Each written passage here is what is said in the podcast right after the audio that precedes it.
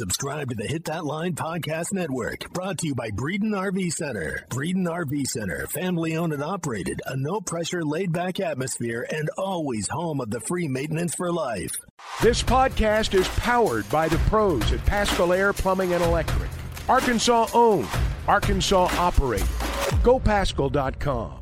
This is the Ruskin and Sack Podcast, brought to you by United Roofing and Waterproofing.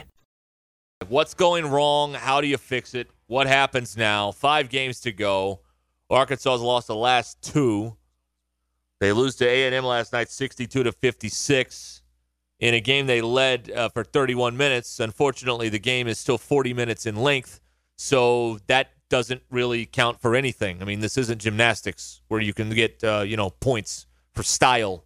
We're still keeping up with who scores the most points on the scoreboard, and that's how we determine the winner. Uh, but uh, that's uh, you know this thing last night. It just totally just Musselman was going to play the same five guys for the last 12 minutes and just hope they figured it out. I don't know if it was a message thing he was doing or if he's just out of answers or he's just not a very good in-game coach. I don't know what the answer is. I know he's an excellent preparation coach. I mean, nobody's more prepared for these games than Arkansas is. He's pretty good recruiting, and you know he, he's a he's a great evaluator of getting these guys from like Rhode Island or you know other places, and you're like, how are they going to work in the SEC? And they usually work out pretty well. You know that's that's been pretty good, but is in-game coaching? I don't know. I don't know. I don't know. I mean, last night all the timeouts they had were the media timeouts in the last 12 minutes of a game. We're just slipping away and you basically left the players out there to just go figure it out. The only it, it, he would have played ever the same five guys for the last 12 minutes if Walsh hadn't fouled out. He played for about 10 minutes, 9 minutes and 50 seconds. He played Black, Council, Davis, Walsh, and uh, Makhi Mitchell. He played those guys from 1208 until 218 when uh, Walsh fouled out. So he had to make a change. Otherwise, he probably wasn't going to. I mean, guys get tired. Guy, I mean, you, you can't just rely on the media timeouts. Plus, I mean, draw something up. Do do something. Was the plan just hope that uh, A&M quits defending really well in the last few minutes, and then Arkansas will make their move? And Arkansas's got to quit shooting so many threes. They're just not good at it. You know, they're they're just not good at it. They're not good. Nick Smith with uh, Eric Musselman. That's obviously a bad marriage. Uh, we've talked about that. Uh, Nick Smith does not play at all in the second half. Musselman didn't want to talk about it after the game. Something's afoot here. You don't have to be a rocket scientist to figure this out. Something, uh, something's up. So I don't know. And then Daisy's texted in here, "Help us, DVH. You're our only hope." But don't worry, Daisy. The second the, the baseball team loses a series, everybody will turn on them too. You know, two things are going on here, all right? We get two questions more than any other question doing this job. And those two questions are when is it, whatever the next sport is, season? And then the other question is why can't we have nice things? And it dawned on me today as I'm uh, thinking about what I want to say here today that uh, these two things are connected. You know why you can't have nice things? Because the second adversity hits, everybody jumps off the boat. That's why. That's the answer. It's right there in front of our faces. Why can't we have nice things? Every time it never comes up Arkansas's way. When a little adversity hit, you lose a couple games in February, and now, oh, God, when's, when's baseball season? These two things are connected. You can't energetically not be all in and expect the maximum reward. You can't bail so quickly and get the ultimate prize. It never works that way in life. It never works that way. You got to ride it out through the good and the bad and see what happens in the end.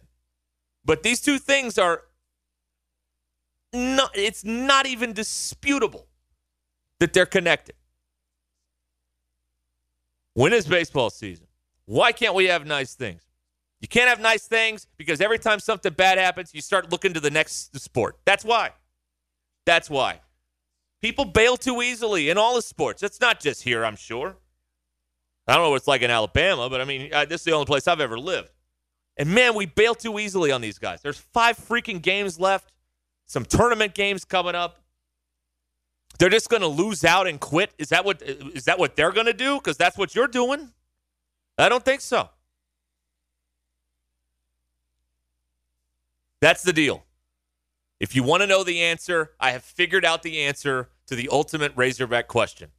Why can't we have nice things? Because the second things get tough, you bail. That's why you can't have nice things. They are undoubtedly connected. They're all in, you got to be all in too. It's the only way to get the maximum reward. You got to live and die. It's not all going to be a bed of roses. Baseball team, this may be controversial, but I got to tell you something. Come close to the radio. They're not going 56 and 0. They're not. Football team's not going 14 and 0 next year either. And next year, when Musselman builds a roster without a bunch of freshmen, they're not going to win 31 and oh, 35 and 0, whatever it is, 40 and 0. They don't go anywhere. You can't go anywhere either. That's how it works. That's sports. That's being a fan. That's what it is. The first time it gets hard, you can't quit. That's why so many of us failed at athletics. Because when it got hard, we quit. These guys, these players don't quit when it gets difficult. How many times do people have, uh, you know, multiple knee surgeries and they keep coming back over and over again? You know, they're built different than us. That's why we're out here in the seats.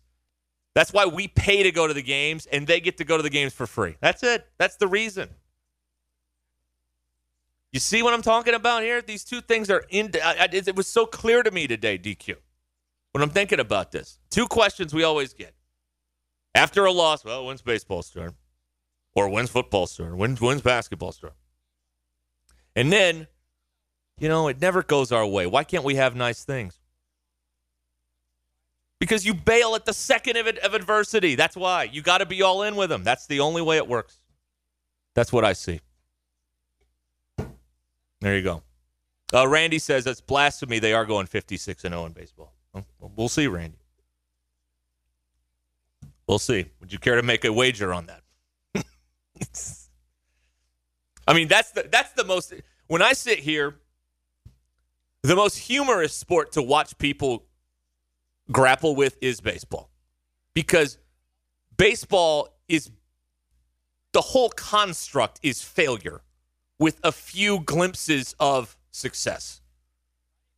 Seven times out of 10, you fail in that sport. And yet we still project upon baseball football expectations. The first time they lose on a weekend, the whole thing is ruined and let's fire everybody. And it's just it's just hilarious to sit up here and watch people not know what they're looking at out there. It's weird.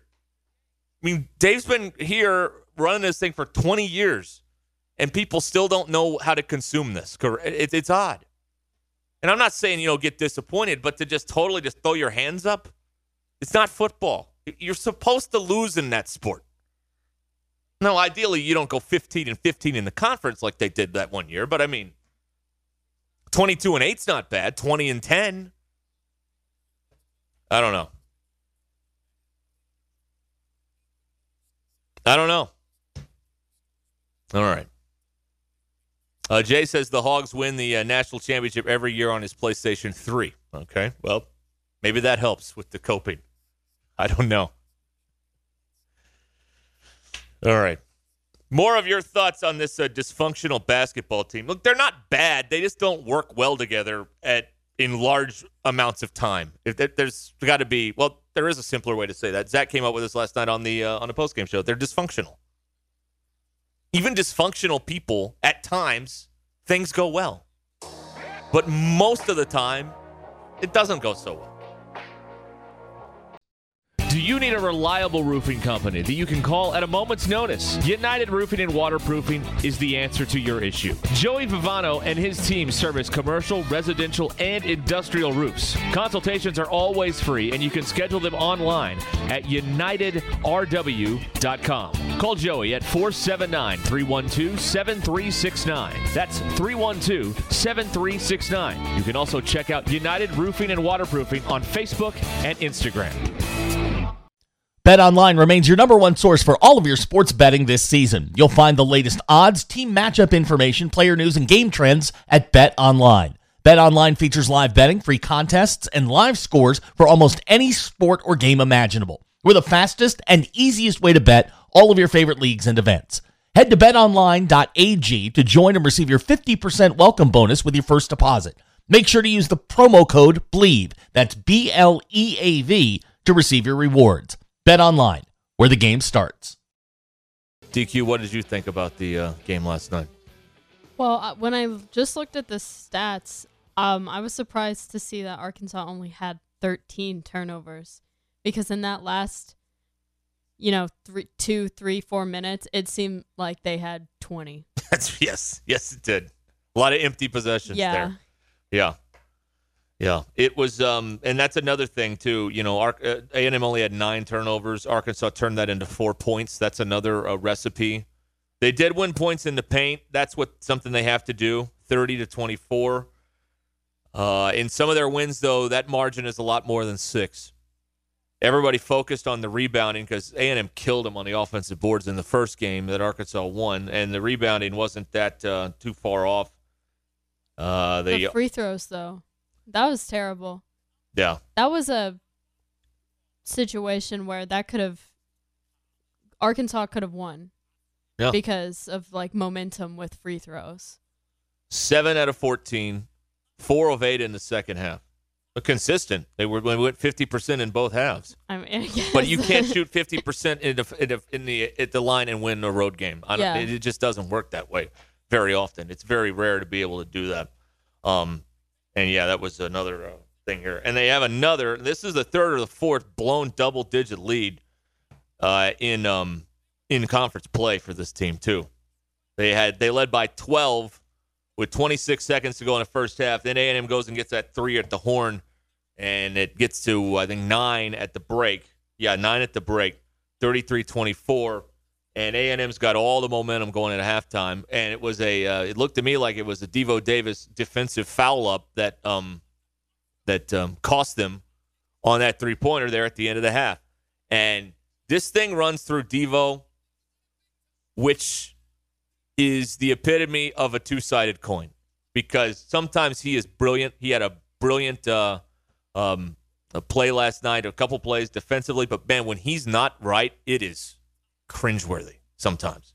Just cringe. It's his mistakes are massive mistakes. He never has like a little tiny, oh, whoops, you know, he spilled a spilled a you know a um.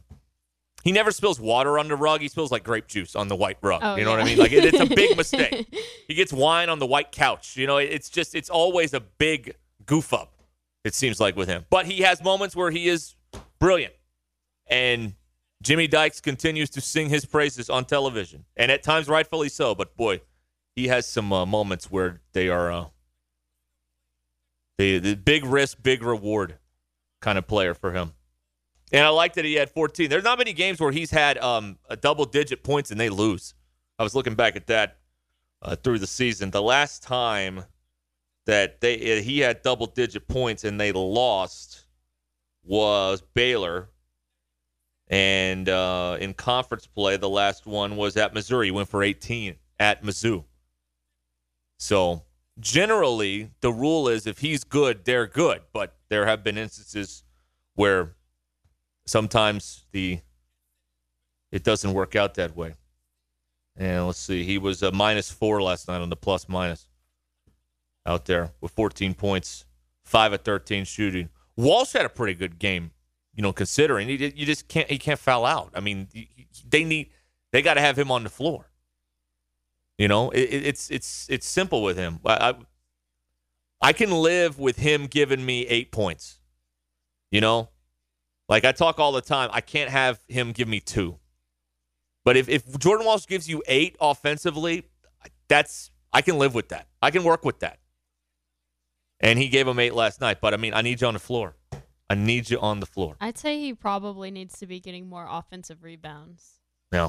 Because last night he only got one. Got one. That's right. Five rebounds, only one on the offensive boards. I still love what the Mitchell twins are doing out there, but again, you know, you got to stay in the game.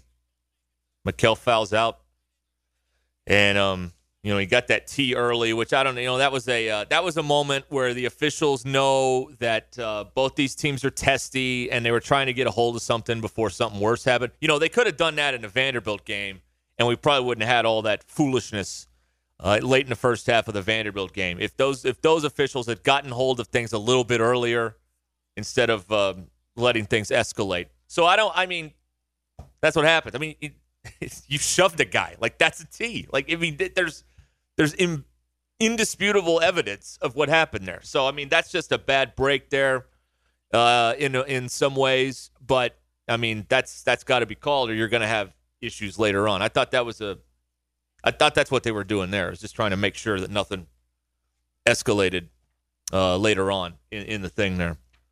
But yeah, free throw shooting is just a nightmare. Where do they rank now? Let me look at this thing here.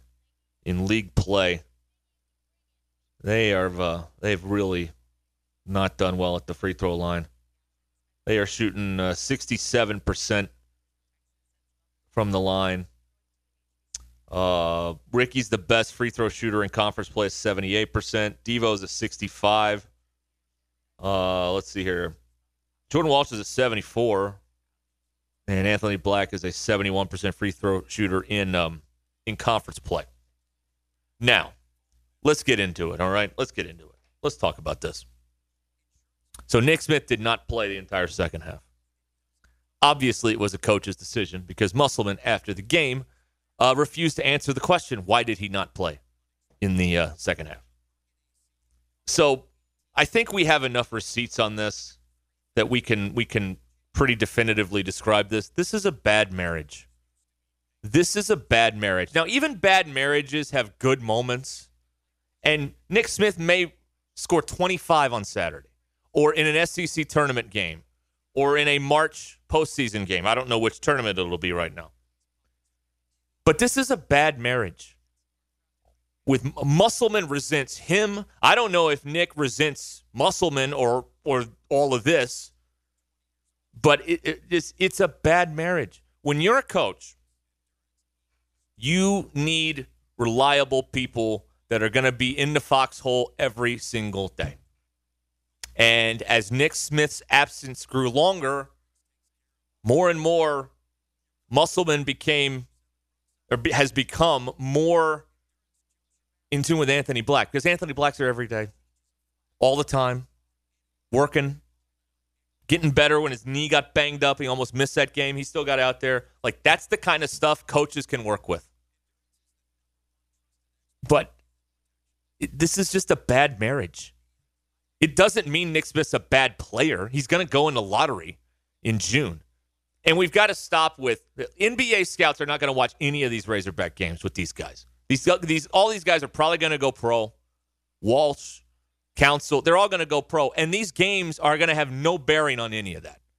I know it's hard to think that way when you're a fan because fans think that the games matter so much. We build our life around the games. So how can scouts not care about the games? But the truth is, in that sport, the scouts don't care about the games. They really don't. So all these guys are probably going to leave, and it's not going to matter what they did in this game or that game. It, it, you know, you're not building. This isn't like football where you're putting three years of tape together with the best of the best. Okay, it's totally different. So if I hear one more person that's like, "Well, this guy needs to come back," this guy, it, you don't know what you're talking about because everything at that league, they don't they don't care about game tape. They really don't. They care about measurables and then what you do at the little uh, combine deal that they have there in Chicago or wherever it is. So he's going to be gone. But this is a bad marriage with Nick Smith and with Arkansas. It's just a bad marriage. It doesn't mean it's not capable of good moments. And there's been a few, there may be a few more, but this is a bad marriage. Musselman looks miserable. Everybody looks miserable It's a t- it's a classic bad marriage. You see these people out, you know, they go out to dinner and have a nice dinner to try and you know make things better, and they just look like they hate each other.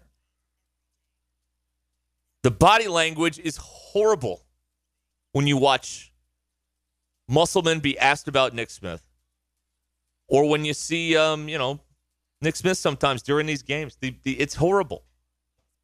It's a bad marriage. And again, it goes back to Musselman trying to hybrid two ways of building the roster instead of just the one way that he's done it, where he's had success at Nevada and, and here. So that's what it is. But the Nick Smith thing's a bad marriage, and I don't know. You know, he play again? What? Who knows? Who know? Who who can get a read on this? It was pretty obvious last night, though, that Musselman didn't want wanted him out of his sight. I mean, after the game, they asked him why didn't he play, and he's like, you know, we're just trying to win ball. He didn't say anything about him. Didn't say him by name or nothing. Didn't look up. He was looking down the whole time. Like, it's a bad marriage. It's kind of an arranged marriage too, when you think about it.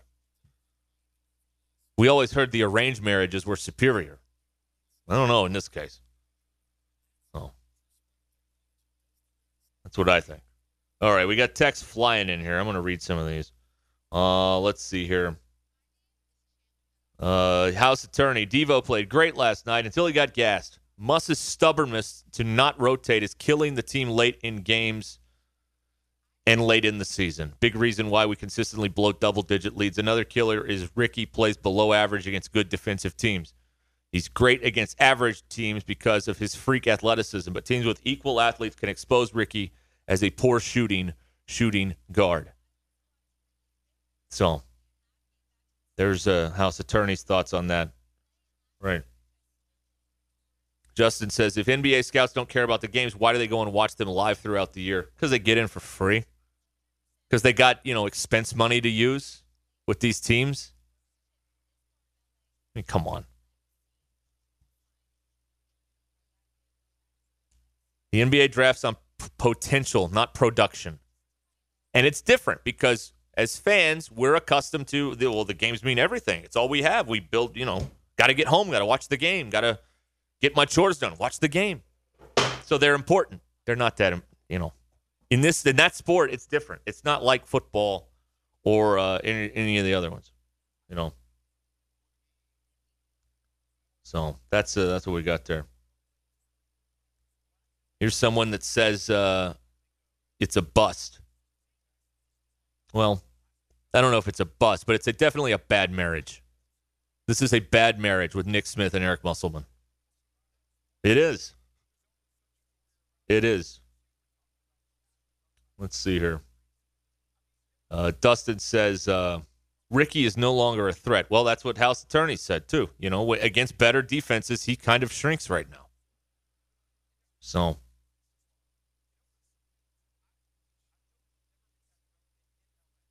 All right. You can get in here at 866 285 4005. Text us, call us, whatever it is. 866 285 4005. By the way, uh, we heard from Patricia. She's fine. Um, the students were mean to her in College Station. But um, other than that, it was a good time out there on her day at the game. Other than and then they lost. That wasn't a good part of the date either. But I don't know. You know, uh, Zach uh, last night on the post game show you know, just said this team is dysfunctional, and I think that's like the simplest, clearest way to say all of this that I've been saying, for the last half hour. They're just dysfunctional. Like their parts very rarely work together in a symphony. And you know, like you know, when you you go to a you go to hear music and everybody is just, you know, it's in the pocket. It's just perfect. Like that doesn't happen very often with this group where everything is just singing right along. It doesn't happen too often. And yet somehow, yeah, I know we'd like them to have a better record than six and seven in the league, but you know, this hasn't been a total failure. You know, they're not nine and 17, they're 17 and nine. It's kind of like the 06 football team, if you think about it. I mean, that that team had dysfunction everywhere. Coaches hated each other. You know, players didn't like other players, and somehow they won 10 games. So it's odd. It's very rare to have dysfunction and have some level of success, and they still have a chance at the NCAA tournament. There are still games to be played here. The season's not over. If we've learned anything from sitting in this chair all these years, it's just the moment when I declare things over, that's when the team turns around. So it's not over, but man, they are dysfunctional. They have a lot of parts that just not they don't often enough click together in the right direction. Andy is in Rogers. Hello, Andy. Hey, Ruskin, how are you? Man, I'm good. What's up? Oh, you're saying things I was thinking last night when I went to bed. I um, and and I appreciate that. Um, not that Nick Smith is. Uh, uh, it's you're right. It's it's not fitting. He's not. They they had a wonderful game against Kentucky. I watched that game bell to bell, and I thought, oh my gosh, this team is is playing together. They're they're fluid. They're they're. Uh, and then the last two games, trying to work in Nick Smith, and I get it. He was a huge recruit, and everyone wants to see him play. But if it doesn't work, it doesn't work. And and maybe um, I don't know. Last night I thought maybe uh, maybe not try to work him in so many minutes, you know, or something like that. I don't. Help me with that because I'm on a ledge right now. I've been a Razorback fan since '91, and this is uh, this is one of those years again where I'm like, come on, man, give us something to root for. I can't wait for baseball. Yeah, well, I mean, th- thank you. Uh, it's it's um it's not again. It's it's February 16th. It's not March 16th. So there's still games to be played. They got a couple of um you know Florida didn't have their best player coming in here Saturday with Castleton breaking his hand. So they got to win that game. But the thing is about their resume, the two best chances to boost their resume unless Kentucky is is is heating up again. That's a home game at the end of the year, obviously. But Bama and Tennessee are both on the road, and they're like you know three days apart. I can't. Can anybody imagine them winning one of those games? They're not winning two. I mean, that's. But it just seems so beyond us that they could win one of those games. And what will happen? They'll probably go down there and win one of those games because that's just the way it is. That's the way it is sometimes. Um, yeah, I don't know. It's just you just the thing I would say uh, is that you just have to hope that there are enough of those rare moments where everything works together that they can win some ball games. Because again, more often than not, these parts do not fit together. They just don't. There have been moments where they have, like the Kentucky game. And I don't know what Musselman's going to do with Nick Smith. Heck, start him, let him get two fouls, and put him on the bench. I don't know. I mean, I, don't have any clue how he's going to manage this situation beginning on Saturday. He didn't play at all in the second half. It was obviously Musselman's decision. He seems like he's just fed up with the whole ordeal. He's just fed up with all of it. Another reason why it looks like a bad marriage. All right, let's get Josh in Texarkana in here before the break. Hi, Josh. Hey, brother. Hey. Does uh, does Nick Smith uh, distraction remind you of the Mitch Mustain distraction. It's it's too much, man. Just do something. Let him go. Let's do something different. All right. Well, I don't. I don't. I think uh, I just said that they're. I don't know what they're going to do. They're not going to do that. They're not just going to cut him. They're not going to put him on the waiver wire. They're not going to dismiss him from the team. Uh, they're not going to do any of that. They're going to keep him around. I don't know if there's enough games left to merge him into what they're trying to do there. Because you got to remember, okay, this is a late game Wednesday where they got a day to practice this, maybe two days of practice here, but the, the game's Saturday. It's a one o'clock game, so that's pretty early. So not a lot of time before the game. There, there's just so much limit. We have no idea. Chuck made this point once, and you know, uh, some people may have thought it was Homer talk, but it's actually reality. Like, there's really not a lot of time to work on stuff between these games on the floor. I mean, you can make up all your scouting reports, watch your videos, all that stuff. I mean, you can you could have pages on that.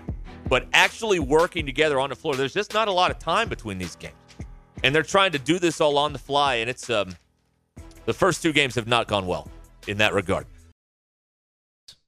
Head to Twin Peaks and Rogers, your sports headquarters, where the 29 degree draft beer is flowing, the kitchen is bursting with made from scratch fan favorites, and the game is blasting from every angle. Come in for the ultimate game day experience or visit them online at twinpeaksrestaurant.com to order to go or delivery and enjoy your Twin Peaks scratch favorites from home.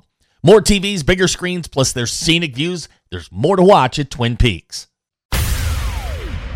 At Joshua's Fine Jewelry, we specialize in getting you exactly what you want custom jewelry, professional repairs. We can even fix eyeglasses and other small trinkets. Now we offer services with a new laser engraving slash cutting machine. We can mark any shape or design you need. Company logos, fingerprints, religious symbols, even actual pictures can be engraved or just cut out into shape and preserved in metal forever. We can also engrave on other materials glass, wood, plastic. Just ask. You can get what you want without settling for less. We can take any design or picture and turn it into a forever keepsake. Come see Nathan and let him tell you all the details. You can get exactly what you want at Joshua's Fine Jewelry in beautiful downtown Russellville. Core jewelry. Chuck Barrett here. I know a thing or two about making great calls in Arkansas. And when it comes to your home service needs, make the call to Paschal Air Plumbing and Electric. The friendly pros at Paschal have been serving Arkansas for more than 50 years. And as the weather changes, make sure your system is ready with a Paschal protection plan. Call the pros at Paschal and get a seasonal tune up, discounted services, and priority scheduling. Paschal Air Plumbing and Electric. Arkansas owned, Arkansas operated. GoPaschal.com.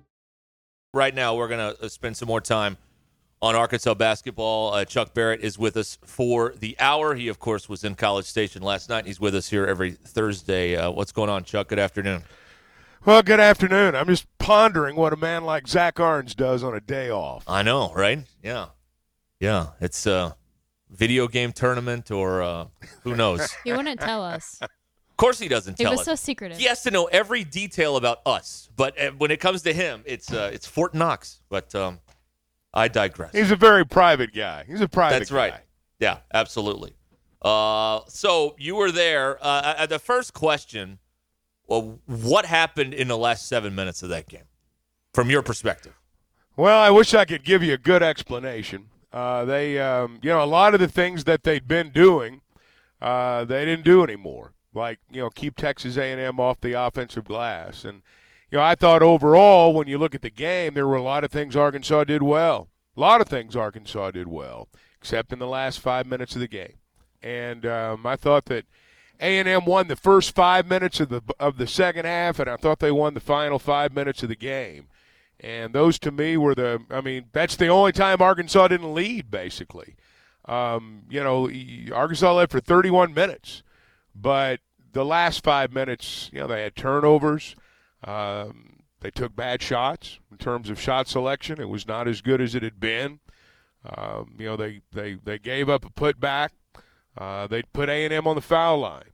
And those are things that they'd not done during the course of the game. And I wish I could tell you why it happened then, but um, it just kind of all fell apart right at the end of the game. And of course, uh, as um, you know, people see things unravel late in the game, and it's you know getting late in the year with five games to go in the regular season, people get more and more frustrated and agitated about why why is this still happening again? You you think you could be able to, you know, work some of this out of the system, but yet here we are where there are just moments in these in these games where just the whole thing just goes sideways for some reason, and sometimes they have enough time to recover. Uh, last night was not one of those opportunities, though. No, and you know I do think, and you know people get tired of hearing about it, but uh, I do think the fact that you know you look around college basketball, a lot of the teams that are doing well have older guys in the backcourt, particularly, and um, A&M does, and I thought that showed up toward the end of the game. And I know people will say that, well, you know, gosh, you shouldn't do that whether you're a freshman or a junior or what. And I guess theoretically you're right, but um, you know, you look around college basketball and a lot of those veteran-laden teams are the ones that are doing well. And you know, when you look at Texas A&M, to me, that's that's the key to the whole thing with them. Um, you know, you watch them warm up, you think we're better than they are. You watch the first half, we're better than they are. Watch the first 10 minutes of the second half, first 15 minutes of the second half. Well, we had a little stumble, but we're still better than them. And then the last five minutes of the ball game, you lose. Um, that tells me that an experienced team, a lot of times that's an experienced team taking over down the stretch. And I think that's what makes A&M this uh, as good as they've been. I don't really think it's any magic, frankly. Um, I think at, at at the critical moments, the guys who've been around the block have a better chance of making the plays. You know, and, and another thing, you bring up the veterans. Uh, you know, this has been a year where Musselman's kind of had a hybrid approach to how this team was constructed. There are, you know, the veteran portal guys like the Mitchell twins and Jalen Graham. You also have this um, is this group of of talented freshmen, and the results. uh, It's he's built it differently, and the results have been different than we've seen the past two years, where we have these. You know, we've seen these inconsistent moments at times. You know, I'm going to be interested to see over the next two or three years, not just at Arkansas, but at a lot of places, on how they approach recruiting. And I'm talking about high school players and transfer portal guys. Um, I'm of the opinion, and I don't think this is necessarily good, but I'm of the opinion that as we move forward, we're going to see more and more programs rebuild their rosters almost exclusively out of the portal. Um, I don't know that signing a, a passel full of McDonald's All Americans is is the way to immediate success, the way it was even five years ago. Um, I don't think you can collect the number one recruiting class in America full of, you know, McDonald's All Americans and necessarily expect to be in the Final Four the next year because it just doesn't work that way with the portal. Um, I'm going to be interested to see how the programs. You look at Arkansas and Duke this year. North Carolina was in this bunch, but Arkansas and Duke specifically, how highly the classes were rated.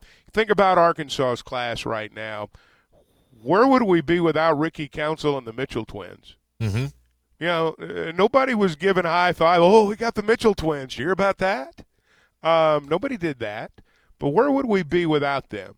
Uh, and you look at the teams that are doing well in our league. Where would Texas A&M be without Henry Coleman from Duke or Julius Marble from Mississippi State? Or where would some of these great players that are playing, uh, you know, for a lot of the teams in the country, where would they be without the transfer portal? They wouldn't be where they are.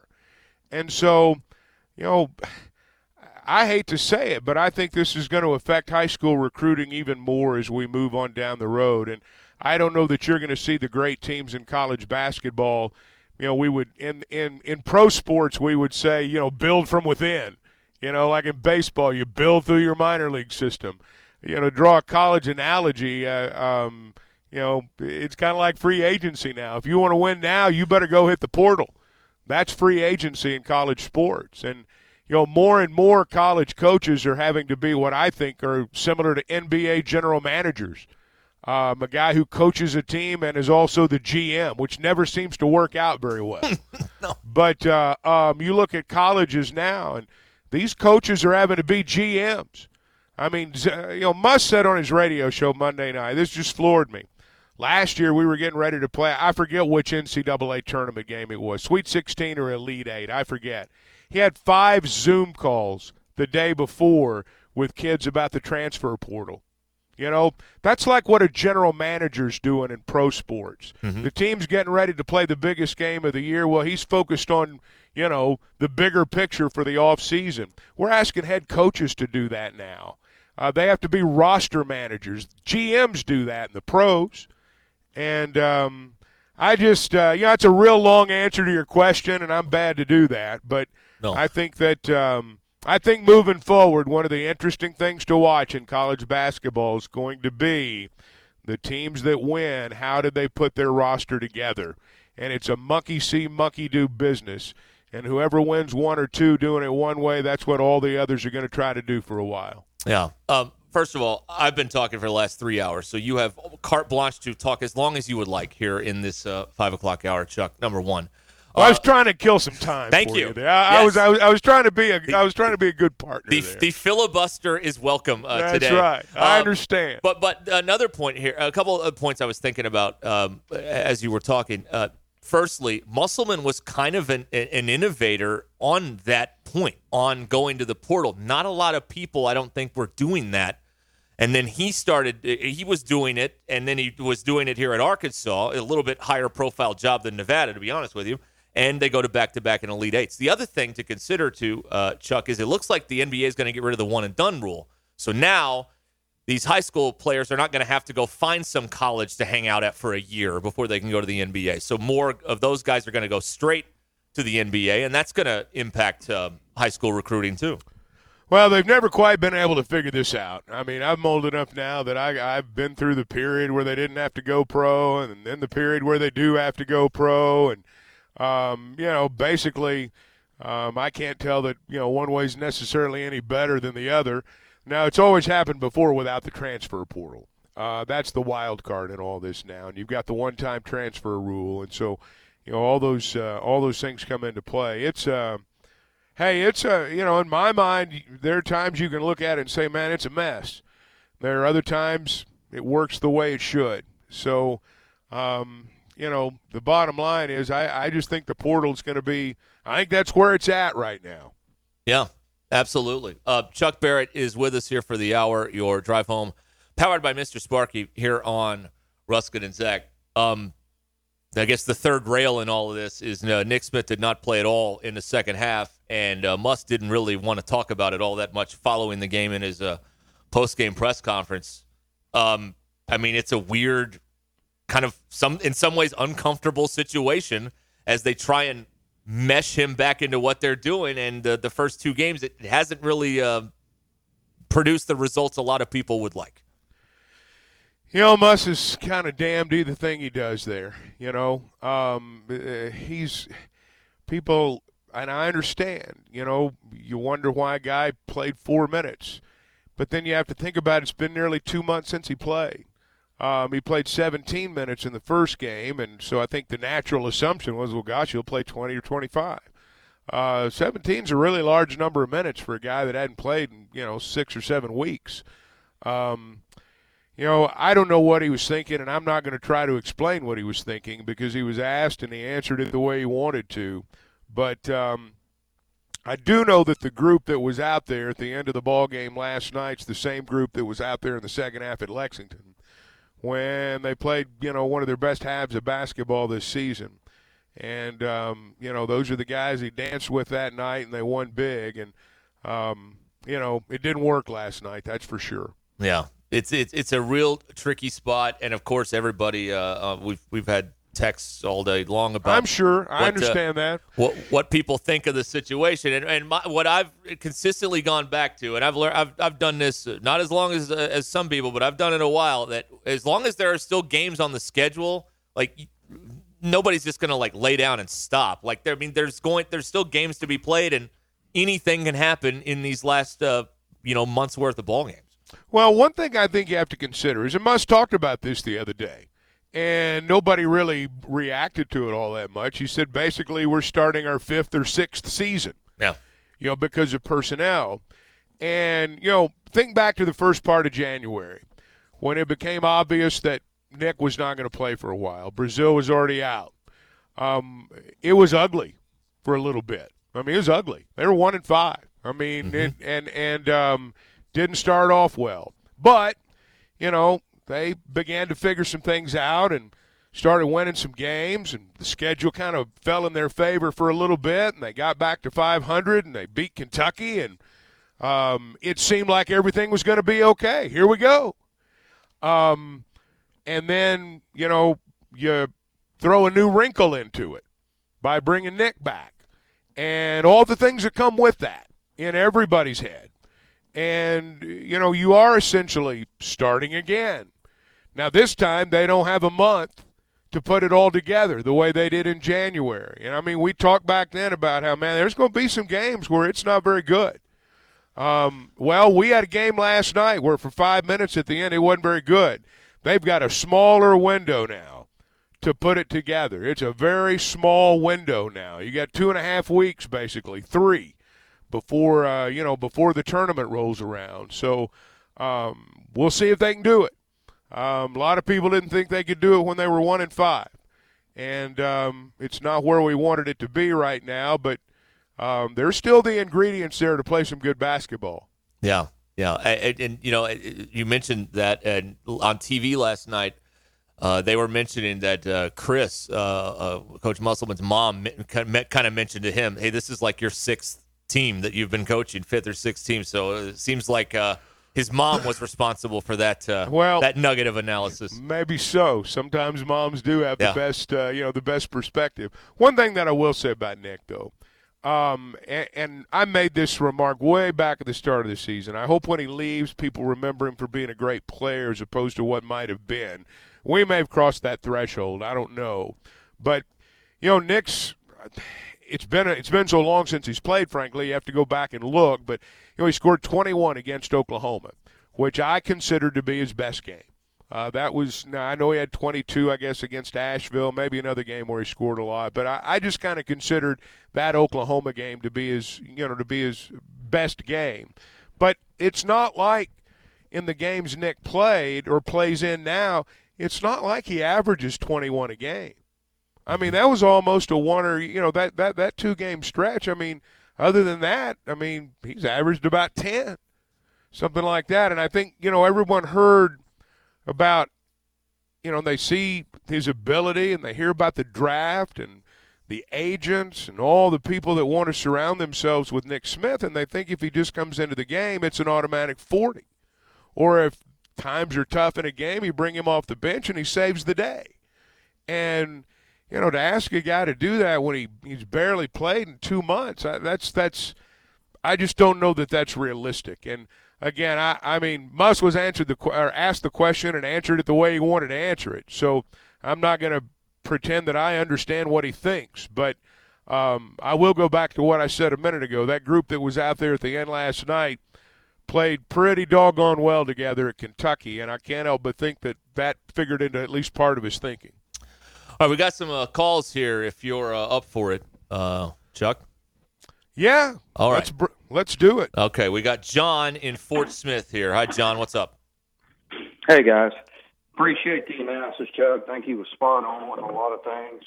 Uh, the the one thing I think fans are kind of frustrated with is there does not seem to be any leadership on this team as far as out on the floor.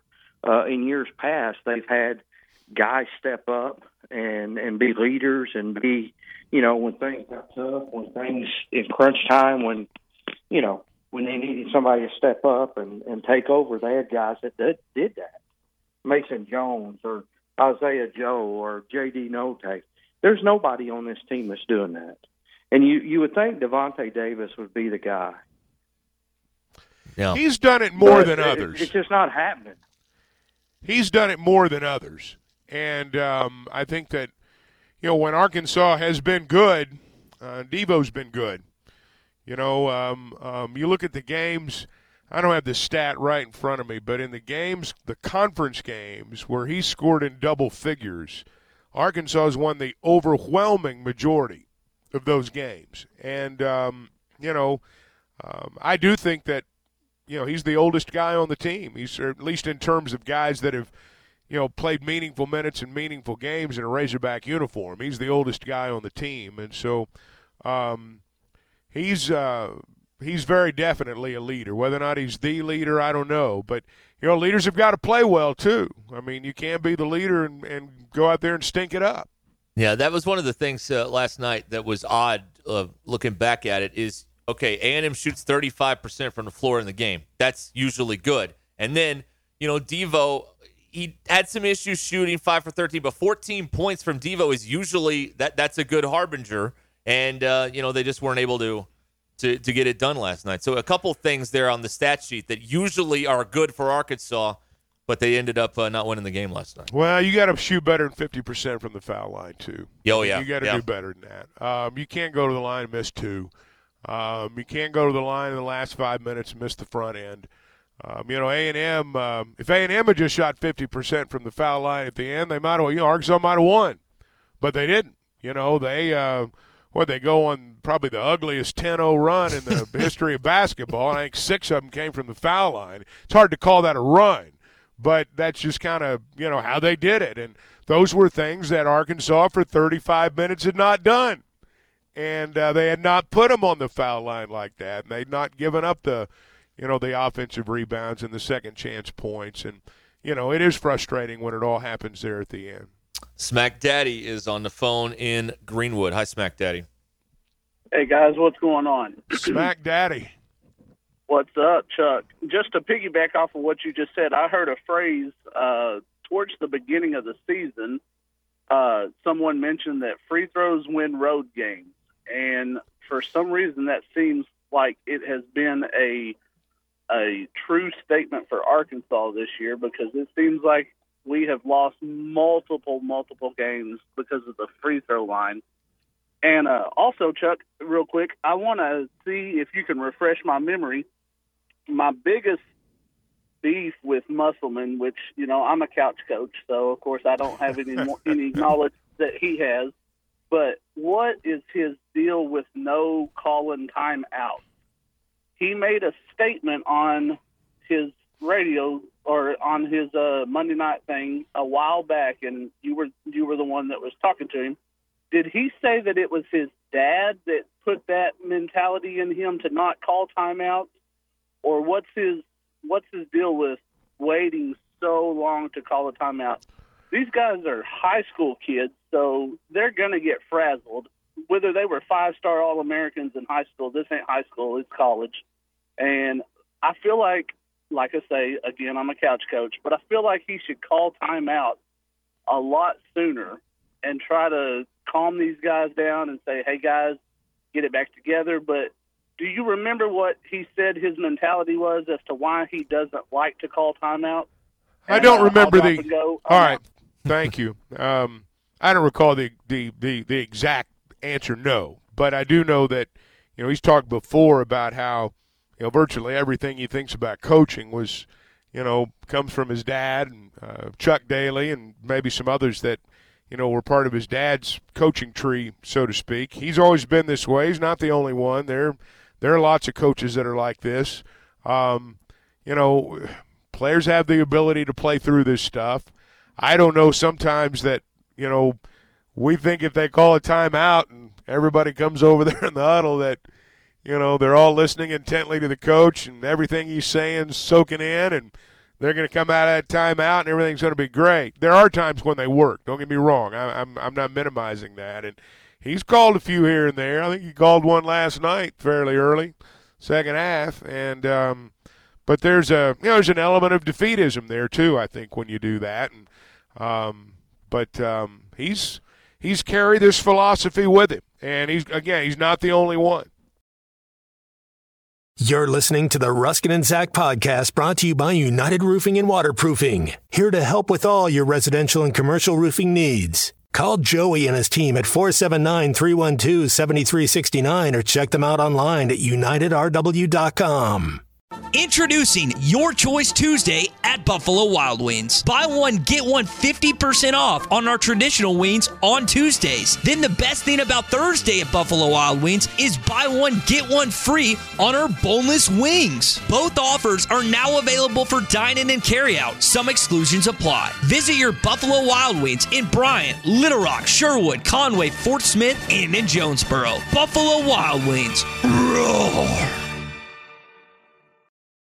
I guess that the McDonald's All American people miss on evaluations, but I just can't I can't imagine that they missed on all three of these guys. And they're just not as good as they were hyped up to be. I just don't believe that. I don't believe that. I believe this is a talented roster. They just don't work together well most of the time. You know, there, there's a school of thought out there that you know maybe these guys are not that good as as as hyped up to be. I mean, who could live up to some of this hype anyway? But you know, it, but the true serum is is the mock drafts, and like they're all thought of as one of the. A lot of these guys are the, you know among the ten best players in the whole sport. So there's talent there. They're just underachieving and they're dysfunctional most of the time. They're definitely they're underachieving almost all of the time but they're dysfunctional most of the time. It's really just odd.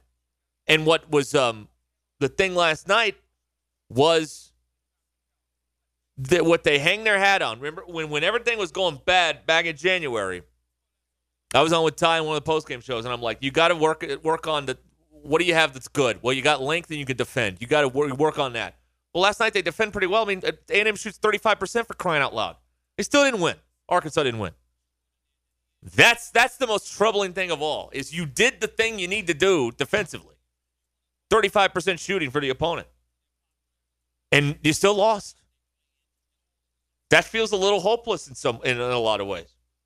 They got to get more turnovers. And um, they can't fall in love with a three. They're not a good three point shooting team. They they are they've been dreadful since November at that, and yet for some reason, they they chuck up ten of them last night, or up chuck ten of them, I guess. I don't know. Let's see here. Got some text coming in here. Uh, Jason says Anthony Black has a team high in turnovers and must act like it's no big deal. Well, I mean, here's the deal. You got to look at the other column next to turnovers to be fair on that. And it's assists. And in conference play, it's 64 assists, 47 turnovers. That's a, a one and a half assist to turnover ratio. You can work with that. You know, is he does he make mistakes? Of course. But, you know, the turnover ratio isn't 47 turnovers, 49 assists, all right? So, and plus, like, Anthony Black is Musselman's dude. You know why? Because he's there every day. He's reliable. He's not Nick Smith. He's there all the time. He's fighting his guts out for this team. He brings a chippiness and an attitude, and he can generally back it up with his game. You know, he's.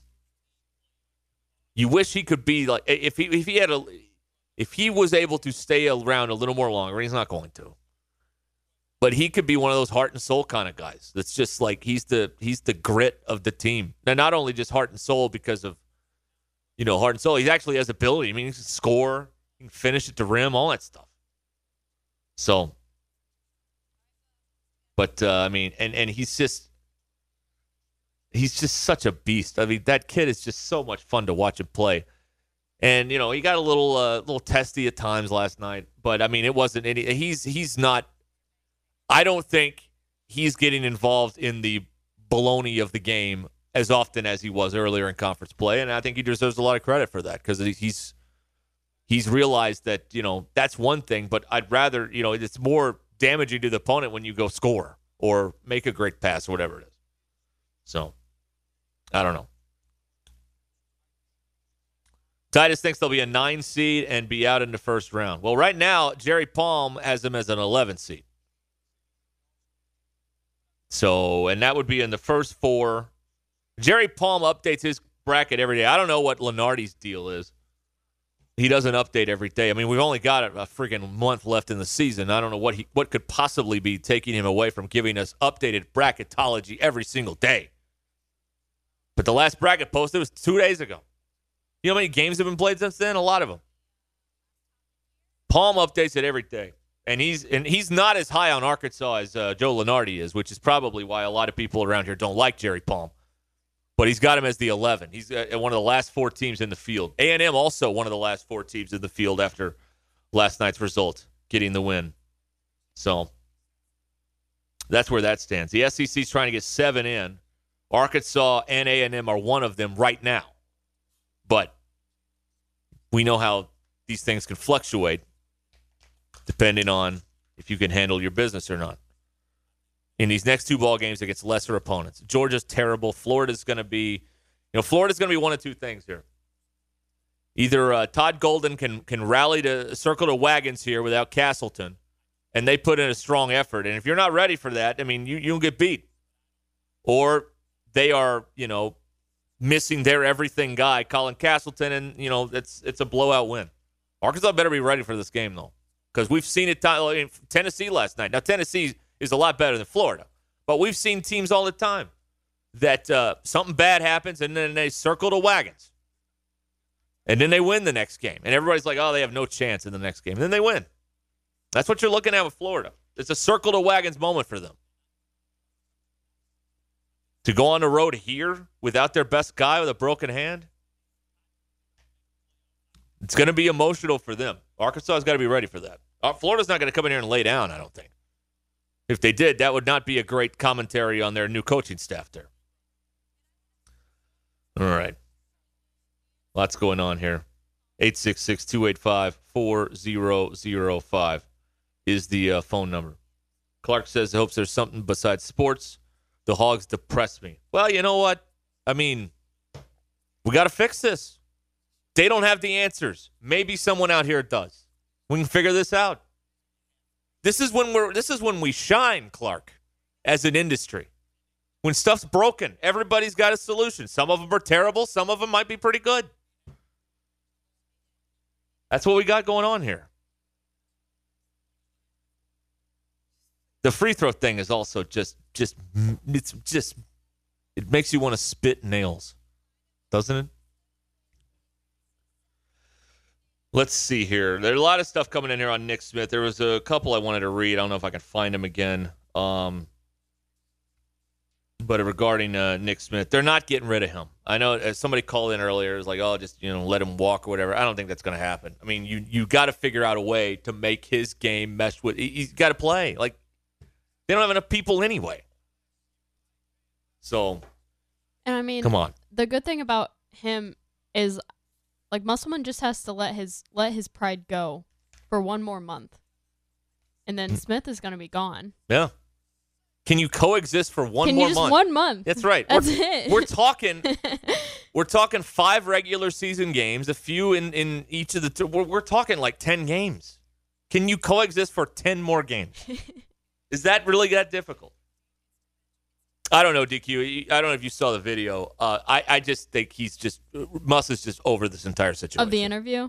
yeah, Yeah, I didn't see it, but I mean, I imagine if it was something about his knee, they would have said some like they would have said, you know, his knee or something. Yeah. So it is definitely because he chose not to play Smith.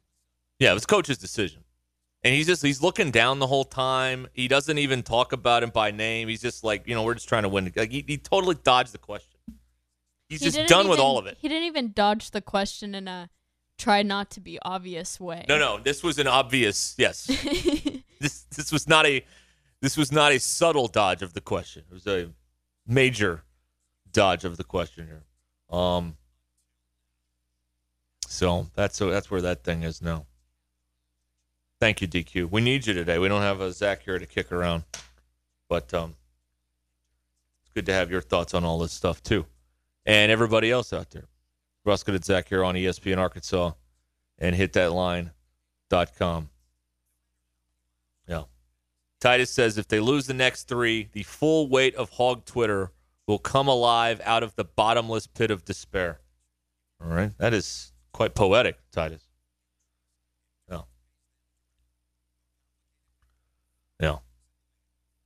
This text is uh, people are rooting for Nick Smith because he's from Arkansas. No, they're rooting for him because he's a Razorback. It doesn't matter where you're from. If you've got that uniform on, people are going to want you to succeed. I mean, there may be a little bit of that because he's from here, but I mean, it- it's listen. It, it doesn't matter where you're from. It, it you put the uniform on, people are, are, are going to root for you to do well here. That's the way that works. But there's still games to be played. Like people, uh, the immediate reaction last night is like, well, well, that's a season. There's five to go. Then you got the conference tournament, and then some sort of postseason tournament. It better be the NCAA's, otherwise, um, the season's a failure if they go to the NIT. You can't put a roster together like this and go to the NIT and spin that as things going well. It's a failure if they go to the NIT. This podcast has been presented by Bet Online. Thank you for listening to Bleav. You can show support to your host by subscribing to the show and giving us a five star rating on your preferred platform. Check us out at Bleav.com and search for B L E A V on YouTube.